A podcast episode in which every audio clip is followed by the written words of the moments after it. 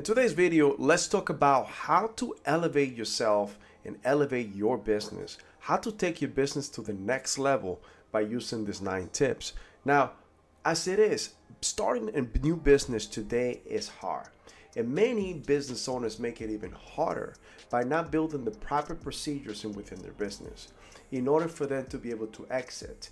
Now, when I talk about exit, I'm not talking about specifically uh, selling the business, but I'm talking about exiting yourself from the role in which you are in today as an owner. Now, the goal is not for you not to completely be at the at the at the business at all time, because if you stay in the business at all time, it's just a job. If your business cannot function without you, you just have a job and not a business. Because if you leave that business, there will be no income coming into the business.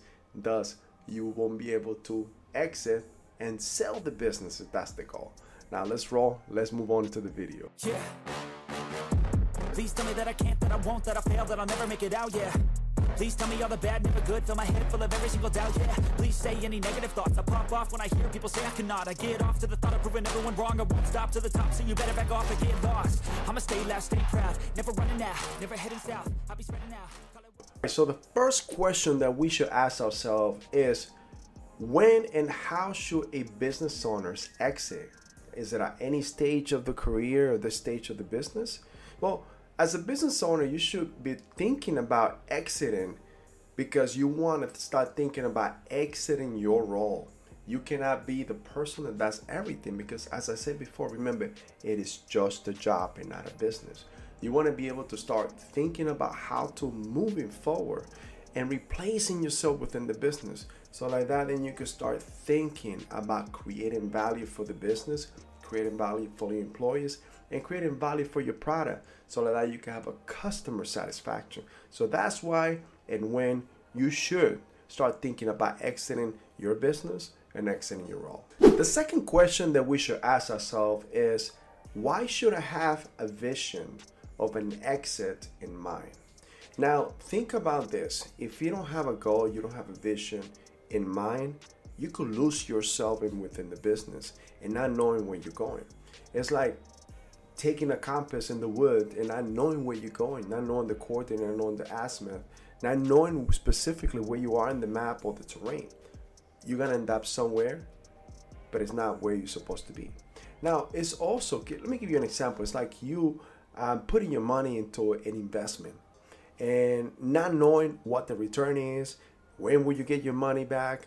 It is just the same way you're putting yourself, you are an investment. You are the most precious asset within the business. So treat it as a make sure that you think about the goal, the vision that you are planning for your business. Are you looking to sell that business? Are you looking to be profitable? You do you want cash flow? This is things that you need to start thinking as a business owner. So like that, you are profitable and like that you become valuable to it. To make sure that you make it through this process, there's three things that you need to have. An idea, a concept, and an intentionality. Why should you know the time frame for you to exit? Good question, right? Now, if you don't have a time frame in mind, then you don't know when you end ending. If you don't know how long it takes you to finish a race, how do you know you're gonna finish a race? Now, this is certain things that you need to keep in mind, and I actually wrote them down. Um, in order for you to keep yourself on track, you need to ask yourself, why are you taking that action? Why are you making that decision? Why are you creating the risk? If you don't know what the reward is, then how do you know that you accomplished it? So keep this. So keep those things in mind because they are essential in when making a decision on what your time frame will be. So why is it important to establish a baseline value in addition to the overall value?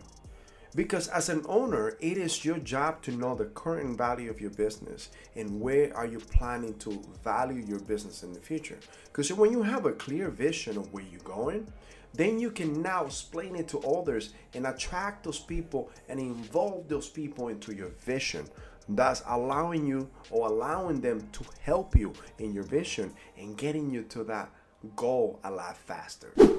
How important is to determine the type of buyers that you're trying to sell your business to. Now, if you don't know this and if you haven't draw this in paper, it's meaning that you're not building your business with intentionality. Some of the things that you need to identify is if you are building a business that is strategic for an investor to buy. Are you building a business that an investor would buy because of the cash flow? Why are you building a business because of the liquidity? Or also, are you building a business because of the incremental cash flow that can give over all years and even allowing you to exit the business still owning the business? So, this is the thing that you need to start thinking at the beginning to know your exit and be able to plan your exit more efficiently. All right, so this one how do you determine if you're selling a business or a job? That's fairly easy. If your business require you to be present to make an income to be profitable, you have a job. If your business doesn't require you to be around and can still be profitable and you can make money, then it is a business. So keep this in mind. When you learn to build into value, value will build into your life. And the more value that you create, the more valuable that you become. So, what are the stages of a business owner? When we first start, it's a one one man show. You promote, you sell, you generate profit, you add people, but then as you grow, it is your job to start identifying those key people that are going to start helping you. And usually always use the rule of 3 use the two thirds that you know that you can do, but don't bring you the most profitable uh, things in between your business. Then take that one third in which you know that you can create massive, massive, massive value. So like that you can then generate more profit in order to keep not only your employees, yourself, and the business continue to grow. So again, those are the stages. You first start by yourself but then you need to start identifying those key people that are going to help you to grow into the exit owner that you become. So, what are the top areas of duplication in a business? Now, as an owner, the top areas of duplication is the ability for you to get the best out of people so like that then you could collectively allow the business to grow and replace those roles and replace you out of the business. And that is the top areas that you collectively can do with your key people to be able to exit the business. Now, lastly, is how soon can I hire people as a business owner? So, my answer to you is as soon as possible. Some of the things you need to identify if you're a business of one. Remember what I said before 25 million businesses in the United States are a business of one person, one employee, and that employee is you. You just bought a job, you have a job. And you, if you get out, you get sick today, you're not making money. Now, how can you actually combat that, overcome that? Is by hiring people as soon as possible. Hey, there's so many ways that you can do it. 1099. You can actually um, um, bring people for um, part of the business. Entirely up to you how you want to break it down. But what I'm advising you is make sure that you identify at least two thirds of the things that you need to do for your business that you are not the best at. Concentrate on what you are the best at. Look for people that can make you whole into the business. Make, over they can actually work on your weaknesses while you work on your strength. That one third, that's that, that's your left your left and right limit. The other two thirds, that's the two key people that are going to help you grow to become that business owner that eventually, and if your goal is to exit and exit, that's the way that you want to actually build every business. Guys, I appreciate the time that you guys took today to actually listen to what we have to say. We appreciate that you guys tuned in. If this was your first time, please do not forget to go ahead and subscribe.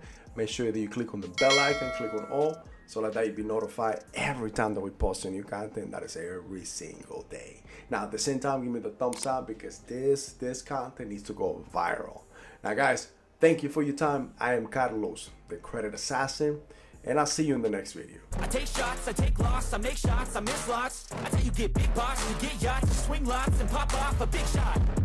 I done chasing, got big dreams, bigger things, impatient. Who's at the top think they need replacement? Who's at the top think I'm gonna erase?